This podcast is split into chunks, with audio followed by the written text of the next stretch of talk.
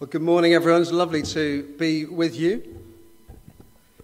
Can I just say at the outset, it's, um, you know, being in the church in Wales is a bit of a tough gig sometimes, but there are some very good people. And I just wanted to just say, you know, how valued your prayers are. So I was reading through 2 Corinthians this week. Um, right at the beginning, Paul says, let me turn to it quickly. This is chapter 1, verse, well, verse 10. Paul says, God delivered us from such a deadly peril, and he will deliver us. On him we have set our hope that he will deliver us again. You also must help us by prayer, so that many will give thanks on our behalf for the blessing granted us through the prayers of many. Paul was absolutely convinced in the power of prayer that God will move as people pray. So do pray for us in the Church of Wales. Do pray particularly for the Archdeacon um, Rod Green, who has responsibility for this area. And I'd really appreciate prayers as well for the um, next vicar of Roath Park. So there's a vacancy there at the moment, and it's strategically very important who comes into that post. So, too, please pray uh, for that appointment. Well, should we turn together to 2 Corinthians 13?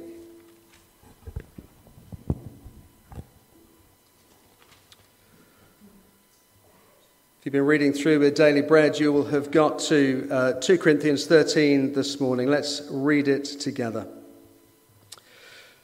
This is the third time I am coming to you. Every charge must be established by the evidence of two or three witnesses. I warned those who sinned before and all the others, and I warn them now while absent, as I did when present on my second visit, that if I come again, I will not spare them, since you seek proof that Christ is speaking in me. He is not weak in dealing with you, but is powerful among you. For he was crucified in weakness, but lives by the power of God. For we also are weak in him, but in dealing with you, we will live with him by the power of God. Examine yourselves to see whether you are in the faith. Test yourselves. Or do you not realize this about yourselves, that Jesus Christ is in you, unless indeed you fail to meet the test? I hope you will find out that we have not failed the test, but we pray to God that you may do no wrong, not that we may appear to have met the test, but that you may do what is right, though we may have seemed to have failed. For we cannot do anything against the truth, but only for the truth. For we are glad when we are weak and you are strong. Your restoration is what we pray for. For this reason, I write these things while I'm away from you, that when I come, I may not have to be severe in my use of the authority that the Lord has given me for the building up and not for tearing down. Finally, brothers, rejoice. Aim for restoration. Comfort one another. Agree with one another. Live in peace. And the God of love and peace will be with you. Greet one another with a holy kiss. All the saints greet you. The grace of the Lord Jesus Christ and the love of God and the fellowship of the Holy Spirit be with you all. What shall we pray as we turn together to God's word? Heavenly Father, we just acknowledge our inability as we stand before you. Lord, it is only by your Spirit that your word will be opened and applied to our hearts and bring the change that you desire. And so, Lord, we just pray that as we consider your word now together, that you would speak to us by the power of your Spirit, that you would transform us, make us more like your Son, we pray. In Jesus' name. Amen.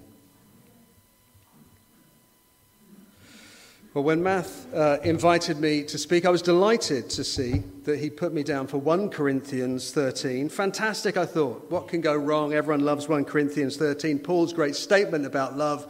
And I looked again and my heart sank. 2 Corinthians 13. I don't know about you, have you been reading through it for the last two weeks, but I find it one of the most difficult letters, probably the most difficult letter in the New Testament.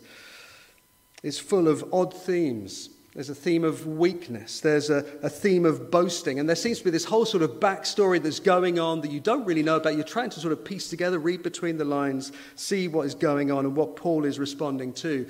But the more I have read it this week, the more I have come to love this book. Someone once described it like this they said, It is the most passionate, honest, vulnerable, heartfelt letter in the Bible. As I read through chapter 13 of 2 Corinthians again, I realized actually it's not unlike its counterpart in 1 Corinthians. It is also all about love. Now, we live in a culture that has a fairly sentimental view of love. Uh, I think for me it's summed up in those, um, do you know, those Love Is cartoons? Do you remember the Love Is cartoons you used to get in the newspaper? I don't know if you still do. Each one has a little picture of a girl, picture of a boy. It says Love Is in the top left hand corner, dot, dot, dot, and then some twee slogan underneath. These could be some of the ones uh, that I found on the internet. Love is waking up and finding he's not a dream. Love is a song in your heart. Love is a kind of heaven only better. Now, what would Paul write? If he was going to draw one of those cartoons, what would he put as the slogan underneath? Well, I think from this chapter we know at least three things that he would say. Number one, love is talking straight about sin. Number two, love is calling for honest self examination. And number three, love is committing to pray for each other. I think what this chapter shows us is that love sometimes calls us to do things that we find uncomfortable. It requires us sometimes to hear things that we find hard. And so that's the reason I've called this talk Tough Love. Of course, Paul is writing as someone who is in leadership in the church, and so the sort of love that he is modeling for us here is something that we should expect to see in our church leaders. I think this is true. One way that we will know that those responsible for this church really love us is if they love us like this. They're willing to talk straight with us about sin. They're willing to call us to examine ourselves. And they're willing to commit to us in prayer. But that doesn't mean that only those in senior leadership uh, or this passage only applies to those in senior leadership. Everyone else can just sort of switch off for the next 20 minutes. This really applies to everyone. Paul is writing as a leader of the church, but really he's a model for all of us as Christians. And so, what we're going to look at is really relevant for each one of us. Now, before we start, just one caveat, just to get this out of the way. Matt has told me nothing about this church. So if I say something, oh, that's a bit sharp, he's pointing out something in this church, I'm not. Matt has told me nothing. I know nothing about you, um, but we trust that God will speak to us as we look together at his word. Now, before we turn to chapter 13 itself, I think it's helpful just to have a little bit of that background in our minds before we look at the passage. It's often said that, you know, reading through these letters in the New Testament, I don't know if you've found this, it's a little bit like listening to one end of a telephone conversation. You've got one end here, and you're having to piece together what the person at the other end of the line is saying. As you go through 2 Corinthians, I think you feel more keenly, perhaps, than anywhere else, there is this great backstory. There is some issue going on in the background that you have to really try and piece together if you're trying to really get to grips with what the letter is all about. So, what is going on in this letter? Well, Paul planted this church in Corinth and it's the church that is now in something of a mess. His relationship with it has become strained. It's a relatively young church. It's come out of a pagan background, and people have brought all sorts of baggage with them, and they still have that baggage and are struggling with it. I think we could say, in many ways, is a church that is being shaped by the world and not by Jesus. At least there are some people in the church who are being shaped by the world and not by Jesus. And in particular, there is an ongoing problem with sexual immorality. Now, to make matters worse, if that wasn't bad enough, as we read on into chapter 10, we discover that there are some false teachers under, who, under whose teaching this church has come. They are preaching a different gospel, a different Jesus, a different spirit. And some people, perhaps in light of what they've heard from these false teachers, are now taking against Paul. If you have a look at chapter 10, don't do it now, I'll just read it to you, but chapter 10, verse 10, Paul reports what they're saying. He says that people are going around saying that his letters may be weighty and forceful, but actually he in person is unimpressive. And his oratory is not a patch on that of these false teachers. They're far more slick than Paul is. He was being rejected by a church that he had planted. And that rejection must have been very painful. If you think about what he could have done, he could have just given up on them, couldn't he? He could have just walked away and said, You're a basket case. I'm not going to waste my time and effort on you anymore. I'm going to go and invest my time in a different church, plant something new. But in his enormous love for them, he doesn't. He persists with them. And as I've read through this book again this week, one of the things that I find most striking as you go through is Paul's heart. Paul's heart is just laid bare on every page. You see his deep, deep love for this wayward church, even for those who've rejected him. Chapter 2, verse 4, he speaks of the depth of his love. Chapter 3, verse 2, he says that you as a church are written on my heart. Chapter 6, verse 11, he says that his heart is wide open to them, and he wishes that their heart was wide open to him. Chapter 7, verse 3, he says again how they are in his heart. And then, chapter 11, verse 29, he speaks about his really profound empathy, his sort of passionate commitment to them. He says, Look, when you are weak, I am weak. When you fall into sin, my heart burns inside. And then he crowns it all. Chapter 12, verse 14. He said he would gladly spend and be spent for their sake. He'll give everything for the sake of this church. This letter just radiates Paul's love. His love and concern, even for this wayward church, for a church that has tried to reject him. And it's that love, really, that lies behind this chapter. And it's vital that we see that this is what is the foundation of everything that Paul says. Otherwise, we will misread what Paul is saying and his heart towards them. So let's turn to that chapter together. And let's begin with love is talking straight about sin. Verses 1 to 4. Paul says that he is going to come to them. This is going to be his third visit. And when he comes, he says he is prepared to do some straight talking with them about the sin going on in the church. Verse 2 On my return, I will not spare those who sinned earlier or any of the others. Now, he has two groups of people in mind as he writes. He writes about those who have sinned earlier, and he speaks of any of the others. So, on the one hand, he is speaking about those who have been persisting in sexual immorality. As you read through the letter, back in chapter 2, you'll read about a painful visit that he had to go on to the church. And then how he wrote a letter in great distress, full of anguish of heart. It's likely that what he was dealing with was this problem of sin in the church. And now, if you go back into chapter 12 and verse 21, he says this that he is afraid that when I come again, my God will humble me before you, and I will be grieved over many who have sinned earlier and have not repented of the impurity, sexual sin, and debauchery in which they have indulged. Despite the painful visit, despite that heartfelt letter, the problem of sin persists in the heart of the church. But he's also concerned that there will be other, less obvious, what we might think of as less serious sins, I think are no less serious sins.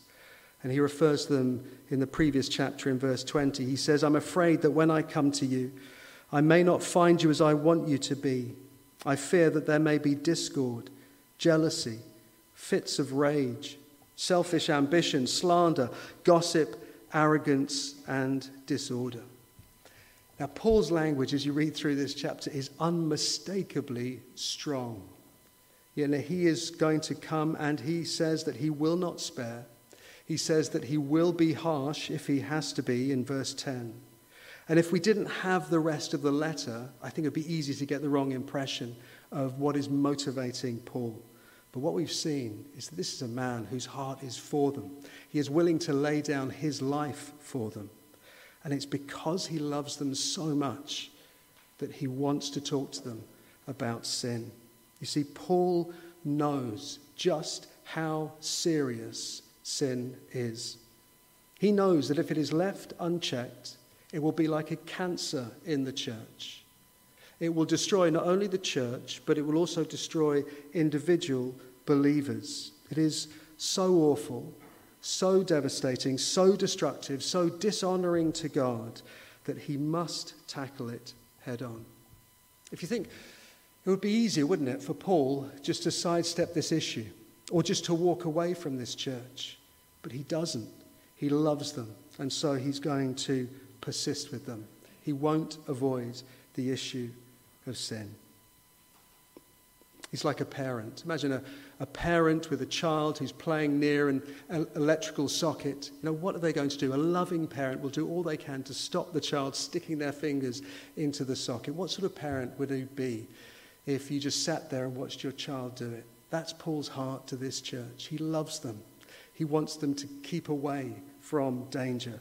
He wants to see them know joy in Christ again. He tells us in verse 9 what his great prayer for is for their restoration. And back in chapter 1, verse 24, he says that in everything he is always working for their joy.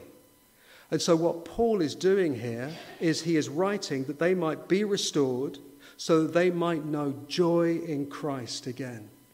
Because if one thing is certain, it is this that sin will rob us of our joy in Christ. If we are harboring secret sin, it will steal that joy.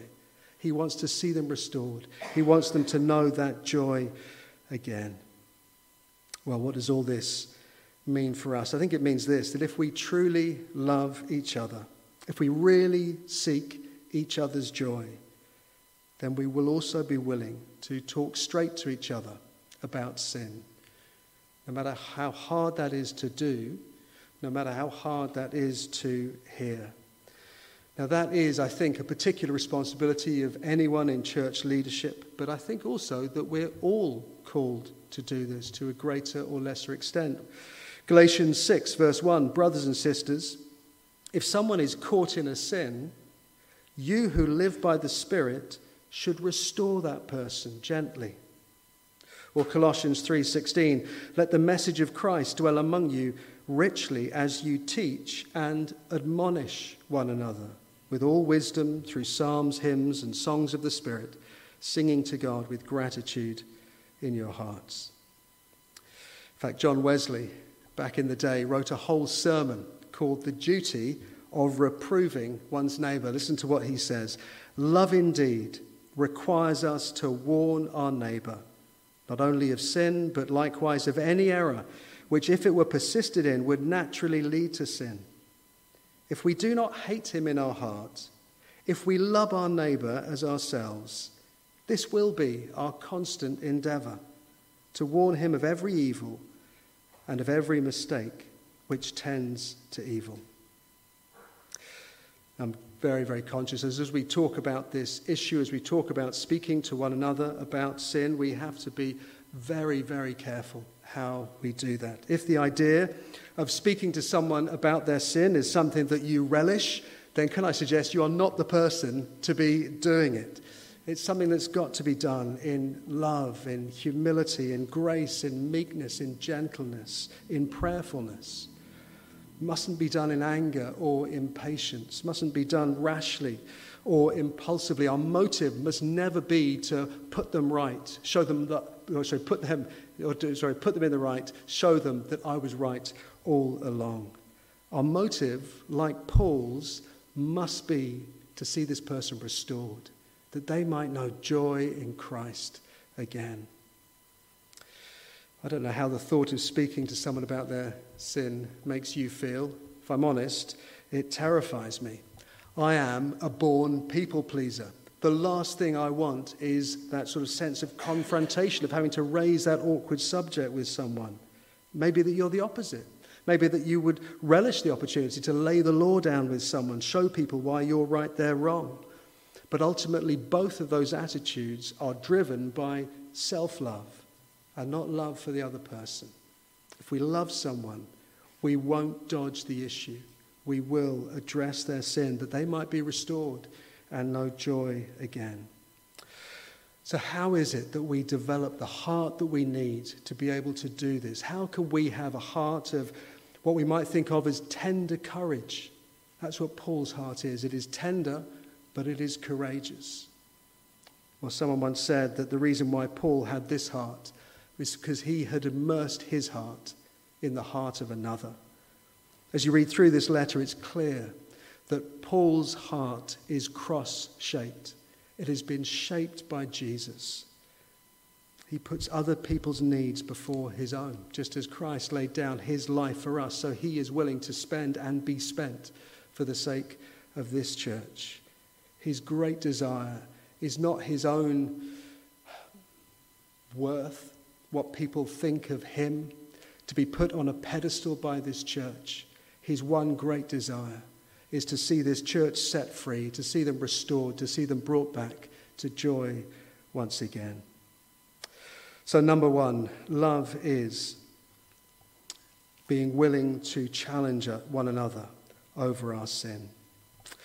Secondly, love is calling for honest self examination. We go on to verses 5 and 6. I cannot think of a greater tragedy than for someone to go to church the whole of their lives, to think that they have been a Christian, that everything is fine, only to find out when it is too late that the whole thing has been a sham Jesus himself warns us of that possibility in Matthew 7. He says that people will even prophesy and drive out demons and perform miracles in his name. And yet, when they meet with him, he will have no choice but to say, I never knew you. Now, Paul is also keenly aware of that danger, and he does not want to leave it unaddressed. He knows it is too real a danger not to speak to this church about it. And so, having addressed them on the issue of sin, he now, as it were, goes one step further. He says, Look, examine yourselves. Are you really in the faith?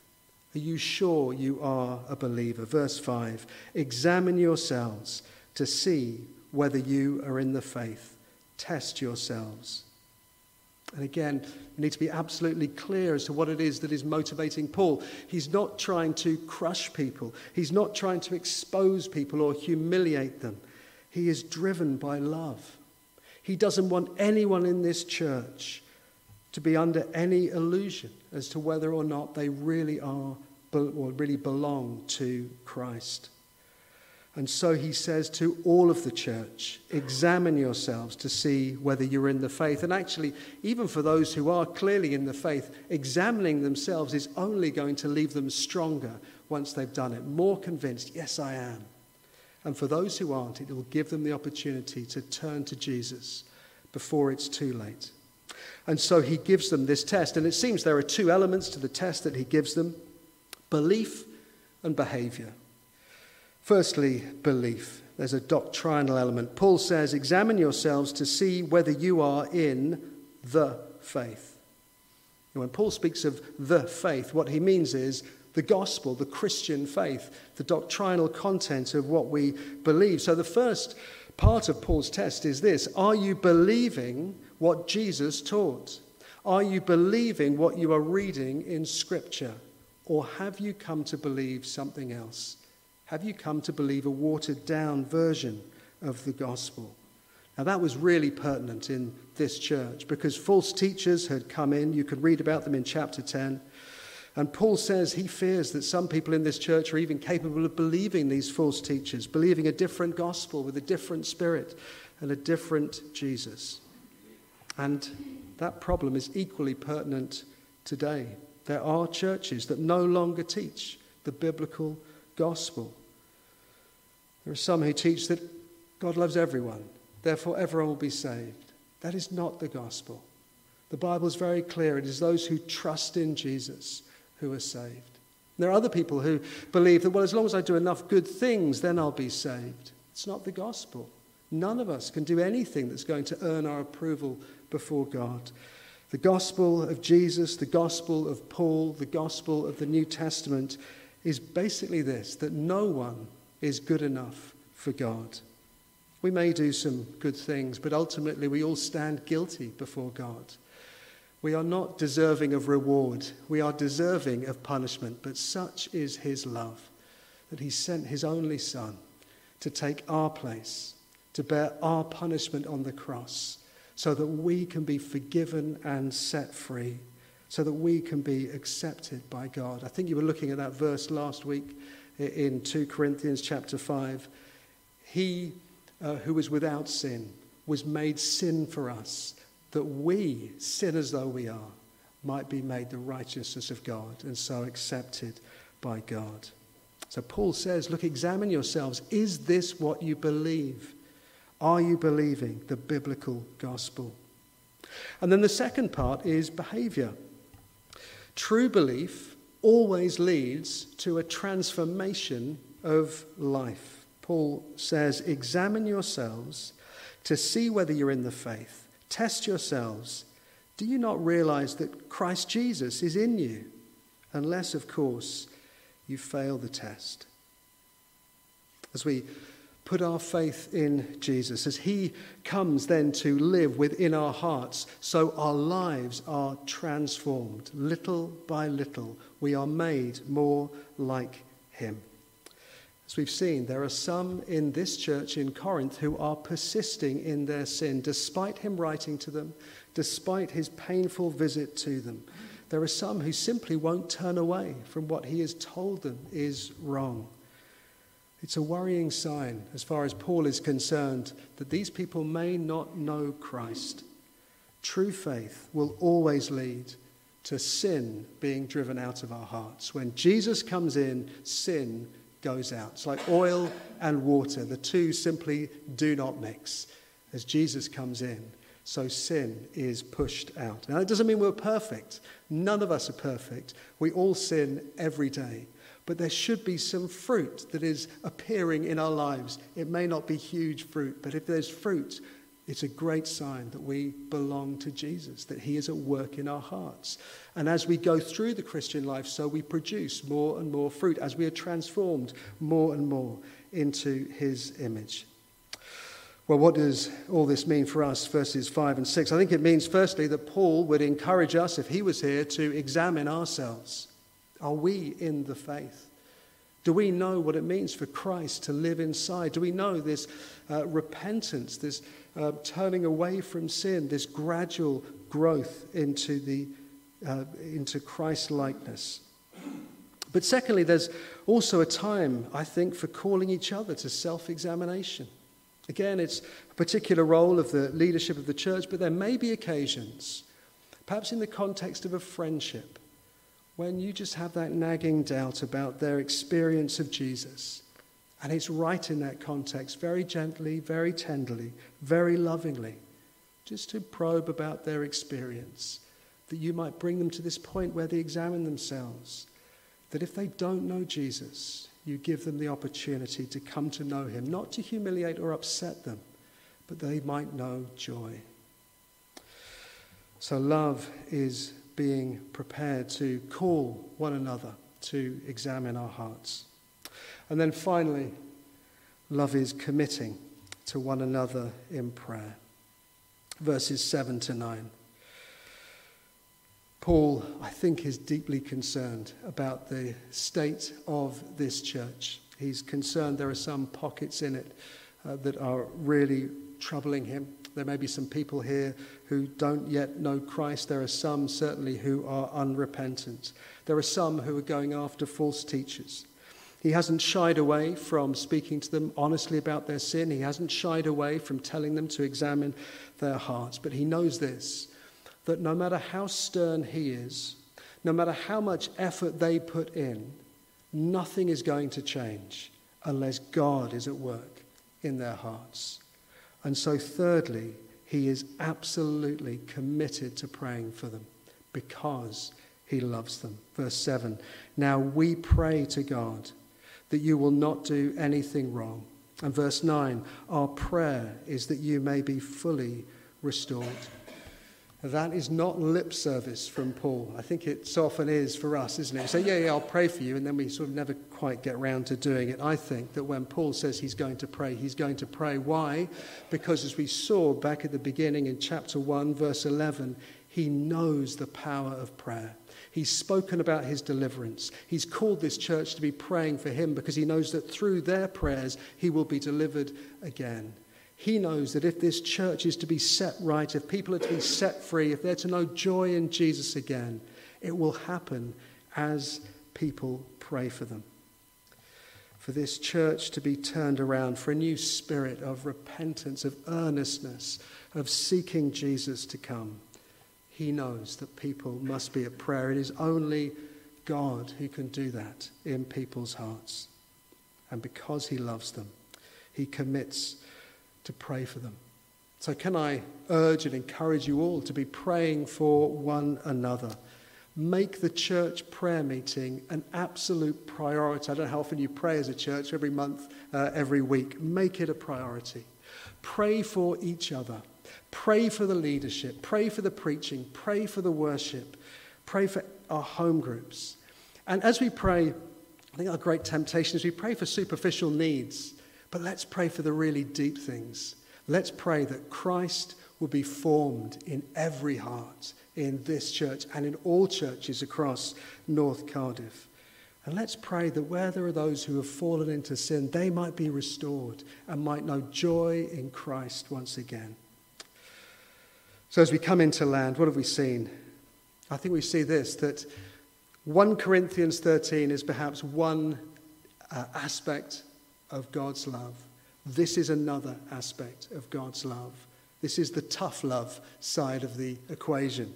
Sometimes loving each other means doing the hard thing, and it means saying things that may be hard for people to hear. It means challenging sin when appropriate.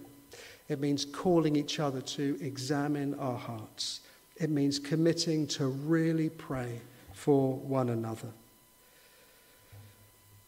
This chapter, I think, is just as much about love as its counterpart in 1 Corinthians. This is love in action. And the more I thought about this passage and what it reveals about love, the more I realized actually what we see here in Paul is exactly what we see in Jesus, isn't it? He talks straight to us about sin. He talks straighter about sin than anyone else. Jesus calls us to examine our hearts. And Jesus was and is committed to praying for us. So, as we draw to a close, let's love one another. Let's love one another with this deep and earnest love. Love that doesn't shy away from doing the hard thing. Love that is committed to each other. Love that wants, above everything else, to see Christ formed in every heart. Let's pray. Heavenly Father, we just thank you so much that this love that Paul has for the church, which is mind blowing in itself, is really just a pale reflection of the love that you have for us. Lord, we thank you that your love for us is so great that you sent your only Son to die for us at the cross. Lord, we just praise you for your love. We thank you for your grace and your patience with us. We thank you for your grace and patience with this church. And Lord, we just pray that you would give us a fresh spirit, that we would be serious about sin, that we would be the holy people that you are calling us to be. Give us that tender courage that Paul has, that Christ has, that we would be honest with each other. And Father, we pray that you would give us a heart that is totally committed to each other. In Jesus' name, amen.